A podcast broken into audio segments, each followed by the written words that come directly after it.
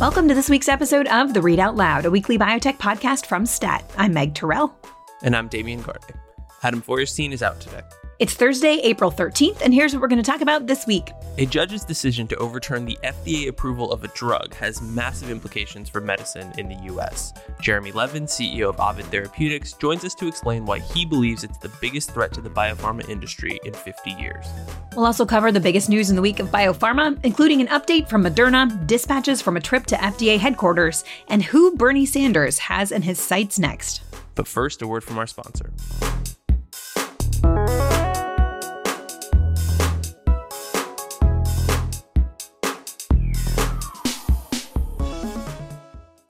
I'm STAT branded content editor, Jesse McQuarters, and today I'm joined by Sue Rosenthal, SVP of Life Sciences and Healthcare at New York City Economic Development Corporation, to hear more about New York's robust life sciences capabilities. Sue, can you tell us what's been happening recently? It's such an exciting time.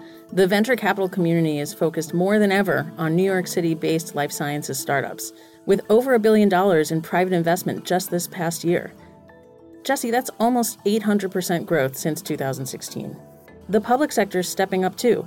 The city's investing over $1 billion in life sciences innovation, workforce development, and infrastructure, which has sparked a life sciences boom here that gives new entrants access to space, capital, research, and talent.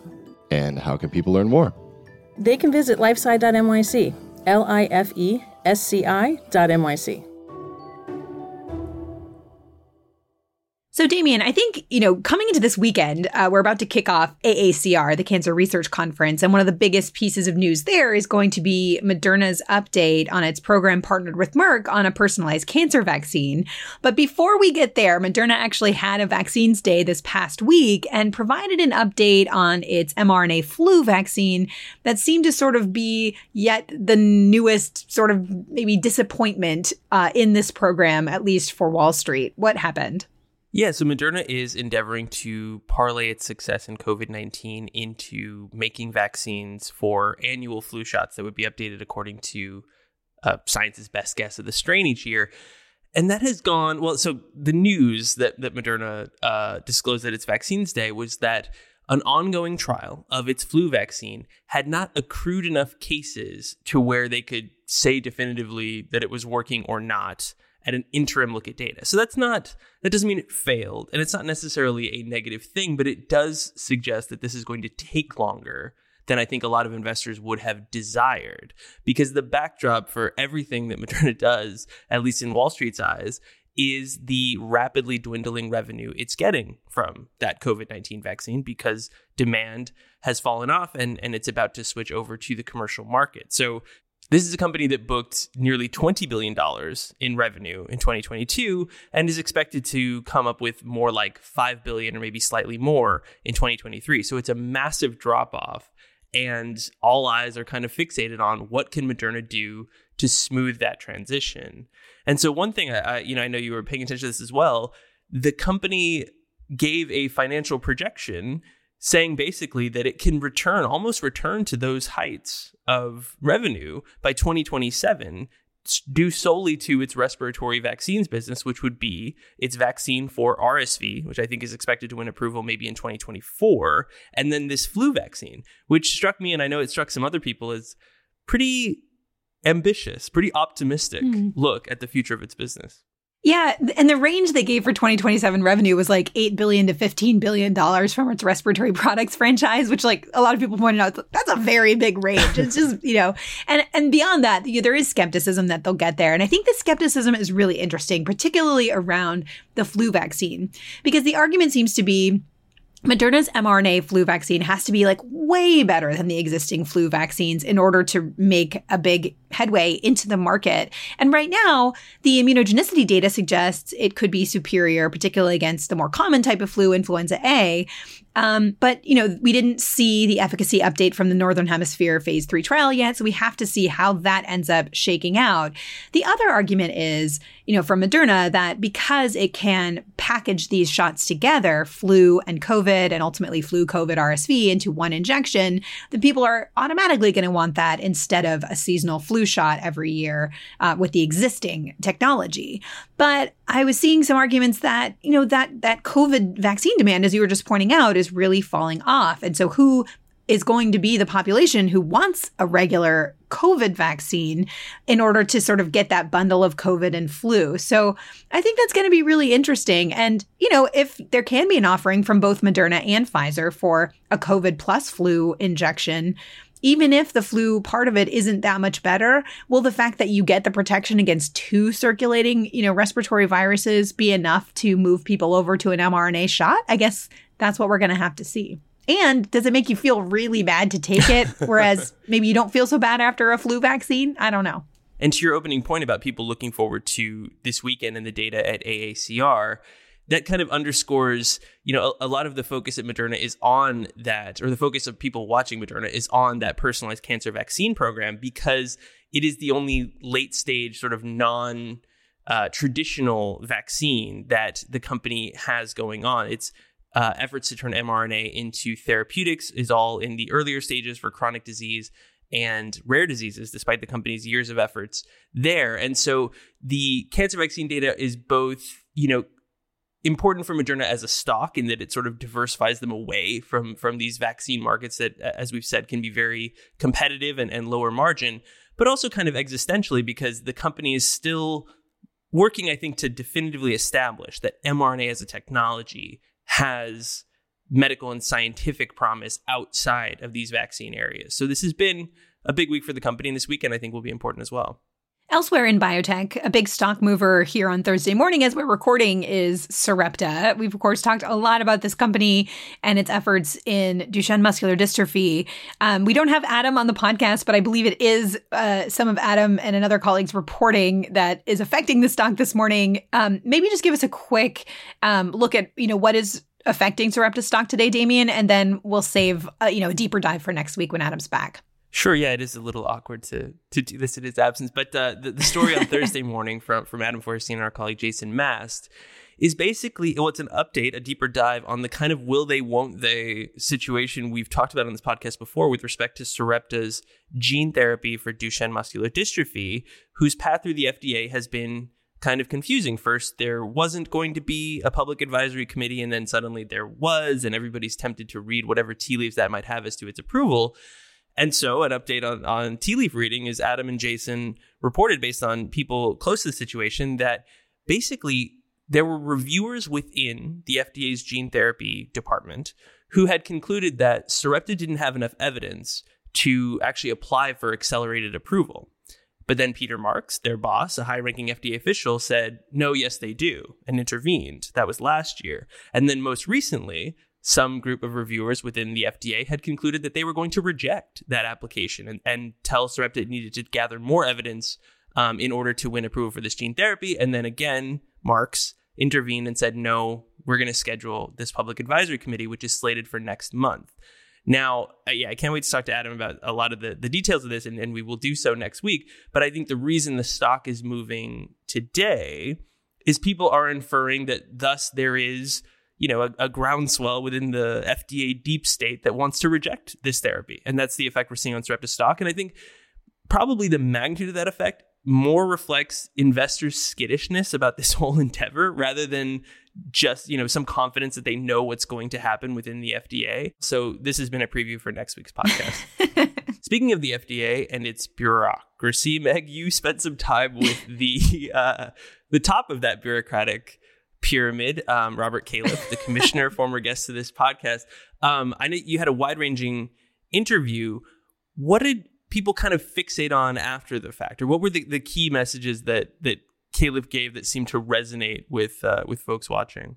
Yeah, well, you know, so we talked for 30 minutes. I went down to Silver Spring. I'd actually never been to FDA headquarters before. It was lovely. It was a spring day and like the trees were flowering and there were daffodils everywhere. It was just gorgeous. But it was funny because they still don't have like a ton of their staff back on campus. So it was like fairly, you know, unpopulated. But it was a really nice visit. We have the entire interview posted on CNBC.com. People can go watch and read the story I wrote to go along with it. What was so funny was, you know, I told everybody at CNBC, you know, what the topics were. And one of them was the new obesity drugs. And I was on 4 times on Tuesday talking about the interview, and 4 times the shows just wanted to talk about the obesity drugs. I mean, there's just tremendous interest in these medicines from a societal point of view and an investor point of view. I get it. You know, and he did have some interesting things to say about them. So these are the Novo Nordisk drugs, Ozempic, which is approved for type 2 diabetes, and Wegovy, which is approved for obesity, and the Lilly drug Mounjaro, which is currently only approved for type 2 diabetes, and the same compound is awaiting approval in obesity as well. And, you know, Dr. Califf, as we know, is a cardiologist. He did talk about this a little bit with us on the podcast when he was with us about a month ago. You know, he's a lot of hope for these medicines, but he is really looking forward to seeing that outcomes trial this summer from Novo Nordisk. He didn't say that one in particular, but what he wants to see is that, you know, actually losing weight for people who don't have type 2 diabetes, does that translate into protective health effects in terms of what this trial looking at is heart attacks and strokes. And so that's going to be really interesting. But I think one thing he said that I thought was pretty fascinating was I was asking him about the idea that you have to take these drugs in perpetuity to sustain weight loss. And he sort of took issue with that. You know, he said, it's early days. And yes, so far, the studies have shown that if you stop taking the drug, the weight comes back on. But he said maybe this hasn't been combined well enough with behavioral interventions or things like that. And he compared it with smoking cessation, where people have felt like they just couldn't do something. But then when it's combined with clinical management, you know, and a medicine, then it helps people sort of get over that hump. So that was kind of an interesting take because, you know, the conventional wisdom about these is you have to take them forever. And that's one of the things Wall Street likes about them so much. You know, another thing we talked about is I was there the day that the FDA pulled Makena, the premature labor drug, from the market. And, you know, he said it wasn't a controversial decision for FDA because of the data. He said the confirmatory trial was so clear that the drug should not stay on the market. But it was, you know, a sad decision because there isn't another drug out there for this. And maternal mortality is so high in the United States. And he said this is an area that the drug industry really hasn't focused on. And he put it up there with, again, smoking cessation and non-addictive pain medicines as areas where the drug industry is not producing. And so we talked a little bit about the incentives that FDA and others can try to create there. And he said it was something he was thinking about a lot. And he brought up, you know, the orphan drug market and the cancer drug market as areas where the incentives have worked incredibly well. And could some of that sort of magic be sprinkled in these other areas of need? So I think that's something to stay tuned for. I don't know how quickly that will manifest, but obviously huge areas of public health need. And finally, you know, I asked him about his tweet. And, you know, his tweet, who knows who tweets actually for the FDA commissioner. I did not confirm he is tweeting himself, unlike Scott Gottlieb, who I think did tweet himself as commissioner. I'm not sure. But, you know, when they approved the over-the-counter version of Narcan, which is the opioid overdose reversal drug, you know, he tweeted out that, you know, the FDA hoped that the sponsor would make it accessible quickly and price it, you know, in an accessible way. And I thought that was really interesting because there's always this idea that FDA has to be so removed from drug pricing. So I said, you know, why did you do that? And he was like, yes, FDA, you know, isn't directly involved in drug pricing, but he said they have an indirect role and, quote, we have a bully pulpit to make the public aware and put some pressure on. He sort of quoted himself. He said this is in the public domain, so, you know, he just referenced it. He said the way drug prices are set is by what you can get minus the shame factor. And so I was like, are you going to use that in a bigger way? And he said, you know, the short answer is yes. He also noted that the drug industry obviously is incredibly important, so there's a fine line to walk between totally shaming them and, you know, trying to put some pressure to make sure things don't get out of control. And he did note he thinks there is a, you know, imbalance right now in some areas. Speaking of a bully pulpit, Damian, STAT broke some news this week about another bully in the pulpit for the drug industry, Bernie Sanders. That's right. So after last month's Well, I was reaching for an adjective. It was a little disappointing, but it had its theatrical moments, and I think it did its purpose. After last month's Senate help hearing featuring Moderna CEO Stéphane Bancel discussing, defending the company's decision to raise the price of its COVID-19 vaccine, the next people filling that chair will be representatives of the three major insulin manufacturers, Eli Lilly, Novo Nordisk, and Sanofi. My colleagues Rachel Kors and John Wilkerson reported basically that Bernie is putting out the call for the insulin CEOs, which will be interesting in the context of, if you recall the last hearing, there was some misplaced frustration by some of the senators about the cost of medicines that Moderna did not make, including cancer drugs and especially insulin. But also this moment is quite curious because those three companies have, I think in the order that I recited them, promised to lower the cost of their older insulin products after years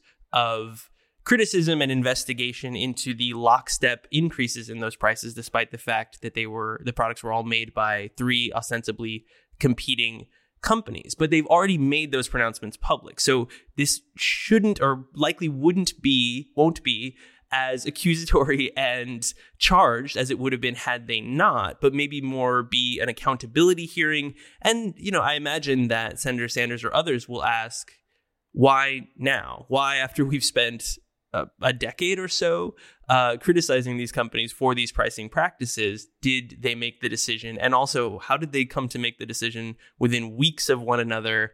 And what are the ins and outs of the insulin market? And I think, in this conversation, maybe more so than in the one with Stéphane, will we get more of what the drug industry often points to, which is the effect of middlemen and insurers on the sort of complicated Rube Goldberg machine that usually ends with regular people paying more for the medicines they need?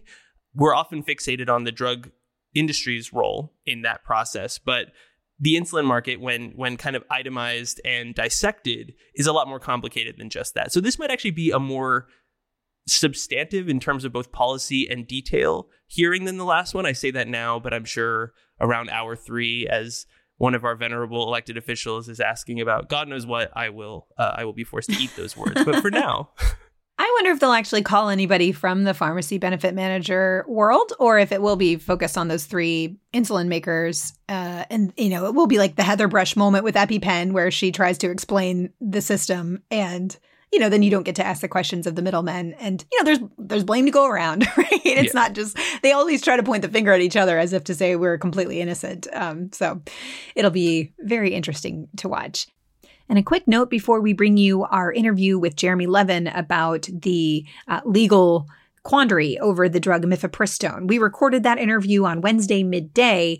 Later that evening, a panel of three judges on the appeals court came out with a decision essentially saying that the judge's decision completely overturning FDA approval of this medicine couldn't stand because the approval was made too long ago. But it did uphold some of the restrictions that the judge imposed on this medicine. And this legal process is going to continue. So the industry's concerns over its larger effects still stand.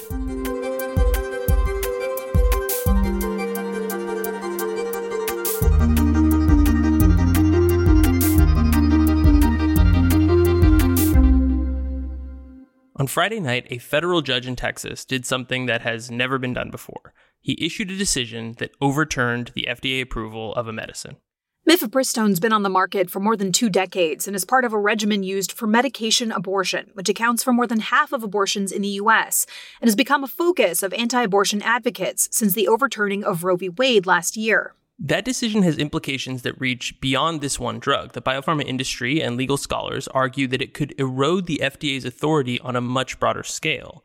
More than 500 executives and investors from the industry signed onto a letter this week to that effect, writing, quote, "If courts can overturn drug approvals without regard for science or evidence, or for the complexity required to fully vet the safety and efficacy of new drugs, any medicine is at risk for the same outcome as mifepristone." Joining us now is one of the authors of that letter, Dr. Jeremy Levin. He's CEO of Ovid Therapeutics and the immediate past chair of the industry group Bio. Jeremy, welcome to the Read Out Loud.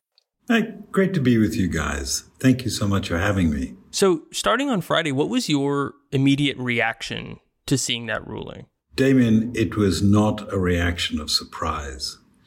We had seen the filing some time ago. We knew what was going on. We know the track record of this judge. Nevertheless, what was striking was the outcome of the ruling was so egregious in its content, so out of line with anything that has been seen at any time, that we felt that it was absolutely imperative to jump on this and to express what was critically important for the industry. So, look, we've been looking at this for about a year. We knew this was coming. It's come, and now we have to deal with it. And I think it has serious, serious consequences. Well, let's talk about those. Are there specific legal points in the ruling that particularly worry you and the industry? Or is it really just the general precedent of a federal judge being able to overturn an FDA approval at all? Meg, I think you have to start with the general. Each one of the points made in the judge's rulings, you could argue them one way or another, and I'll leave that to lawyers to argue. However, there is a fundamental and very broad issue that came out of this, that without due process of evaluating science and medicine, a judge in a very trivial way proceeded to dismiss decades of safety data and decades of approval that led to this drug being used.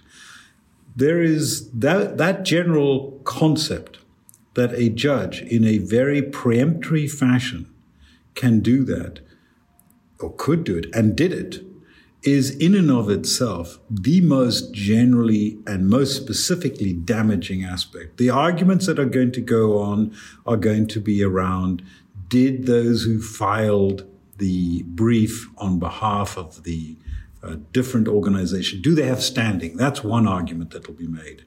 We know that. They certainly don't. They went and looked for a judge that would support them.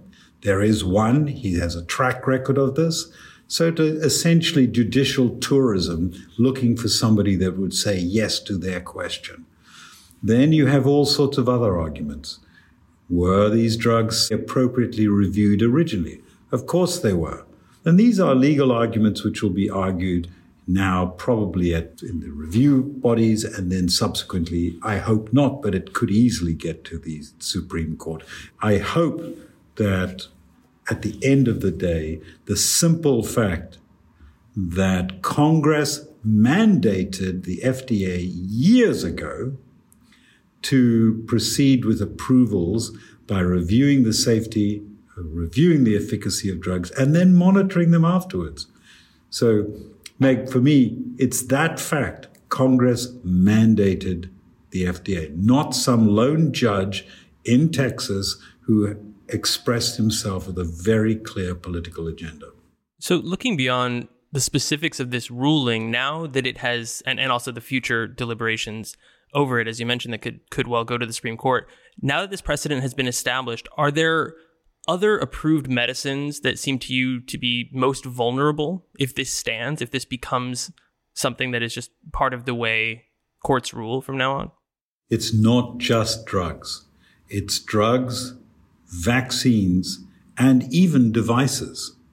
The principles underlying this particular ruling, people will argue, are only restricted to this one drug. That's not the case. If you listen to the chatter of these people, and I do because it's an important medical fact, you're seeing people who are talking about now, gosh, this will give them the opportunity to overturn vaccine approvals. Now imagine, just imagine for a minute, that a group comes forward, goes to this or a similar judge, there are very few, but this is a particular one, and makes a very similar argument about approvals of vaccines for children, for chickenpox, for mumps, for measles.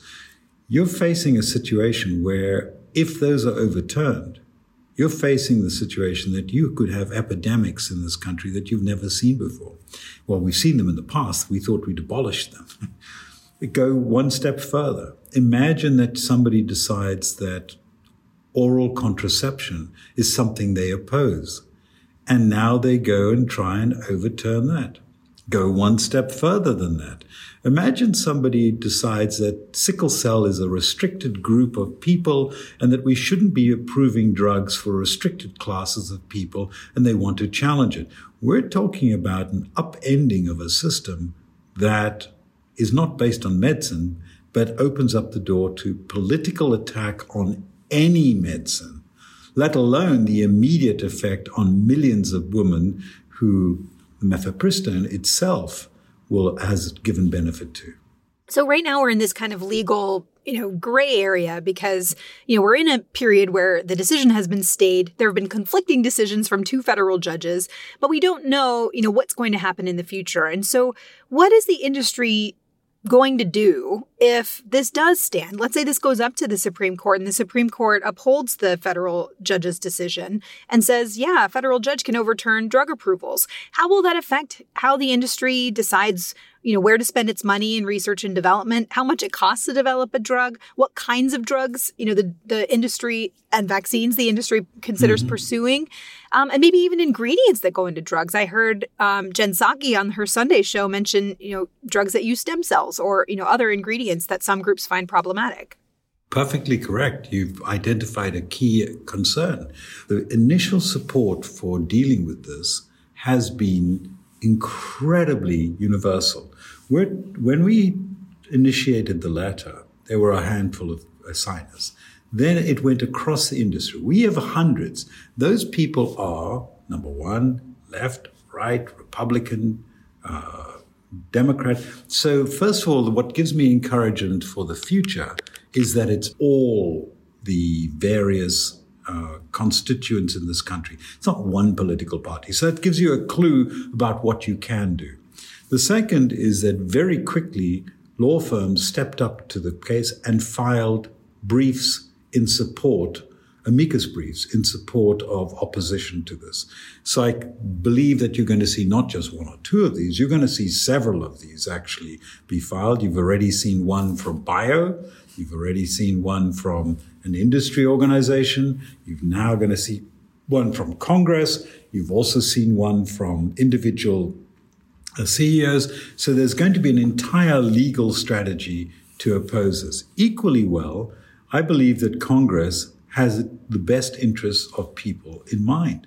They're going to have to step up. Congress, the White House, and the Senate will have to step up to this and assert their authority, which is essentially to define the mandate that they gave to the FDA as being rock solid. We don't exactly know what is going to come out of this judge's ruling. We're going to find out very shortly, that's for sure.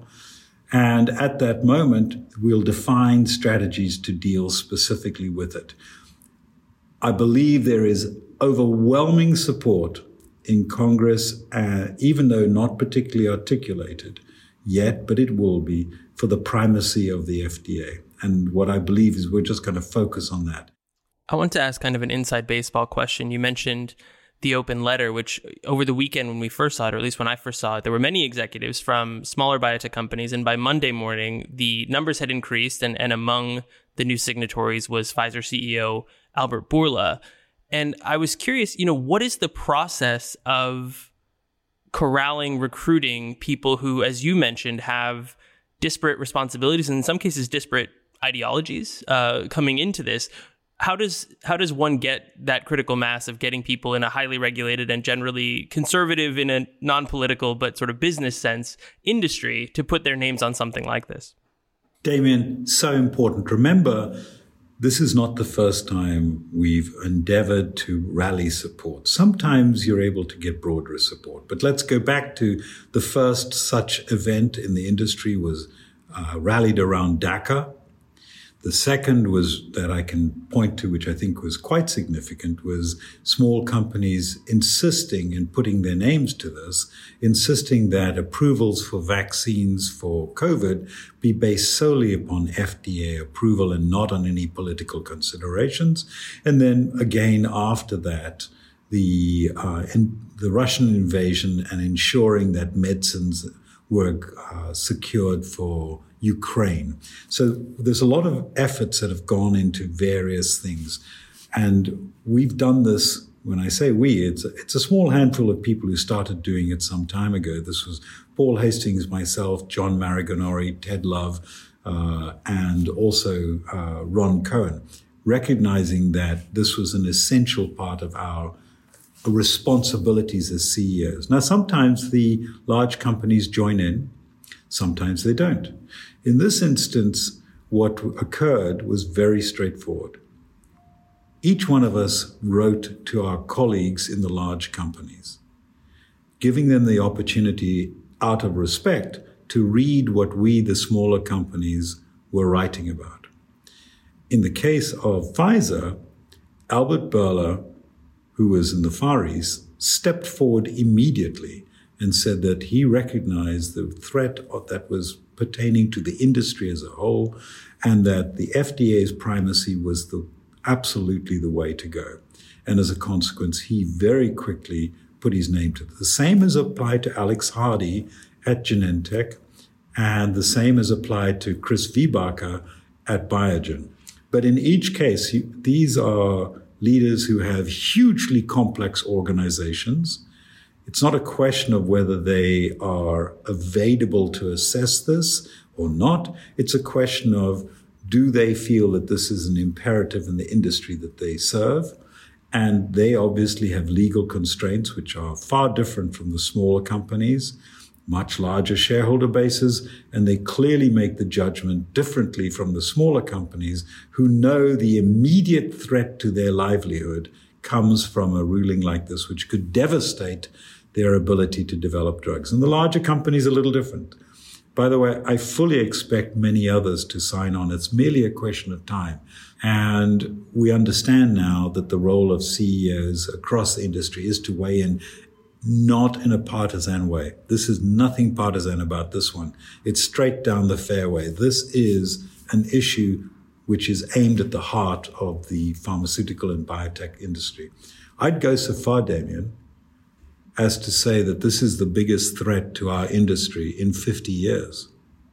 I was curious, just briefly, hopefully not to get sidetracked, but dating back to, I remember 2017, the open letter with respect to the executive order banning travel for people from, I think, 7 Muslim-majority nations, and how you all organized to come out against that. And that, like this issue, has a clear, or seems to me, a clear effect on the health of the industry and its need to employ people from around the world, its need to, trust in FDA approval as something that stands up for all the things that means. I was curious, though, how do you frame which societal issues that may have effects on the industry are those that should be addressed in this matter? How do you kind of like draw lines around the many things kind of churning in the world that can and might have effects on biopharma? What might fall out of bounds, and how do you kind of strike the balance where you aren't veering into something that might be perceived as partisan or might actually be more divisive among the constituency that you're representing than unifying? You start with the premise that every business school has now evolved to, which is, in the 1960s, you had a simple concept, which was shareholder value is the only thing that matters. Today, if you were to go into any of the major teaching schools, they know that to create value in stocks and shares, you must have stakeholder value considered. Now, the stakeholders, that's an evolution. It takes time for people to understand that. And those stakeholders include multiplicity of entities. It's the patient organizations. It's the public perception of what you're doing. It's the electoral bodies that you have to deal with. It's your own employees and their perception. So it's a very broad set of entities. If you start with that, you then have to define very carefully things that are essentially daggers at the heart of the industry. And you don't try and deviate from that. Daggers at the heart of industry are those things that fundamentally affect our competitiveness, our ability to attract innovation, and the certitude of the strategic steps that you take. It's a very uncertain industry. Drug discovery inherently fails.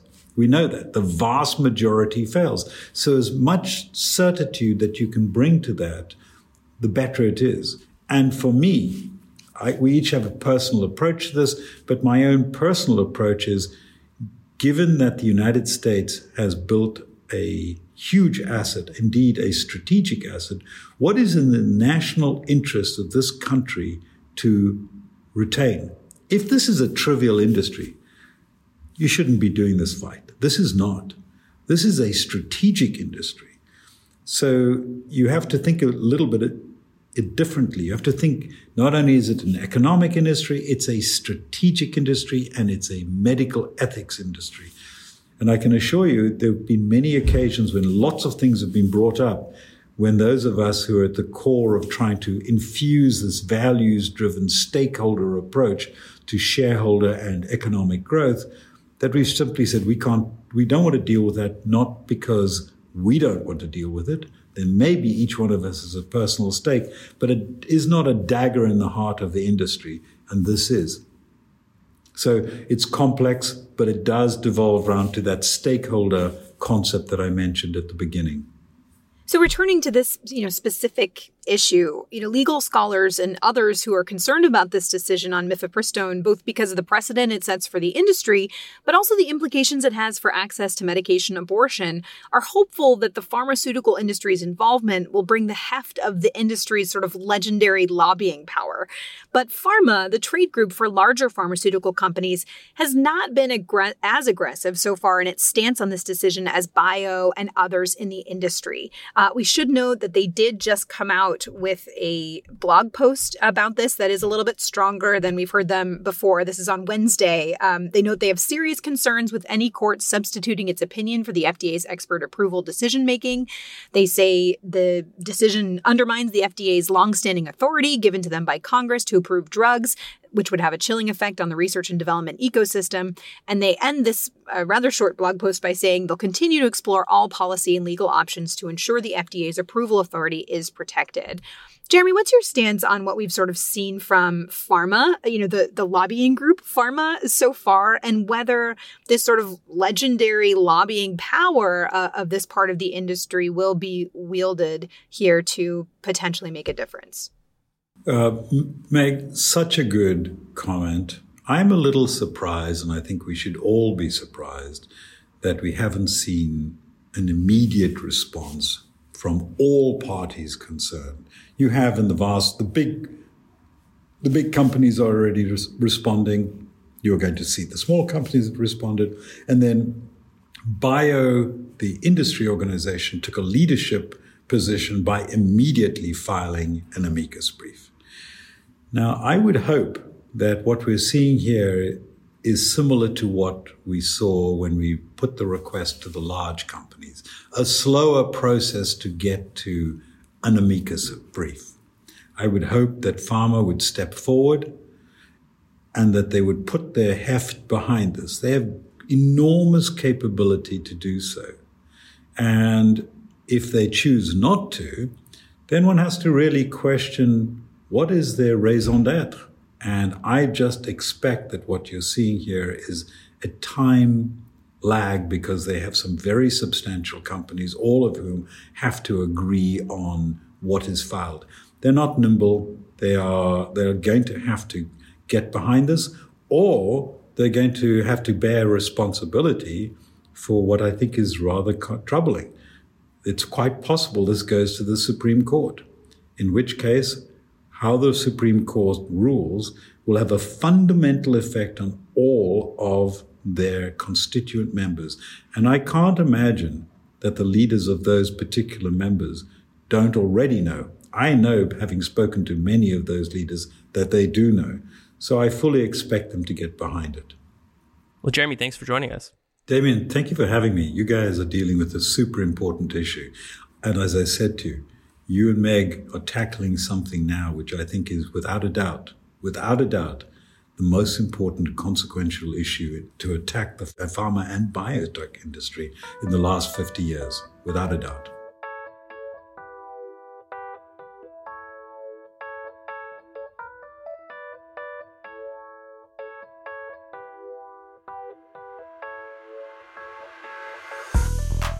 That does it for another episode of The Read Out Loud. Thank you to Teresa Gaffney for producing this week's episode. Our senior producers are Hyacinth Empanado and Alyssa Ambrose. Our executive producer is Rick Burke. And our theme music is by Brian Joel. And we'd love to hear from you. Tell us what you like about this week's episode, what you didn't like, and who you'd like to see Bernie Sanders haul in front of Congress. You can do all of that by sending us an email at readoutloud@statnews.com. And if you like what we do, leave a review or a rating on Apple Podcasts or whichever platform you use to get your podcasts. See you next week.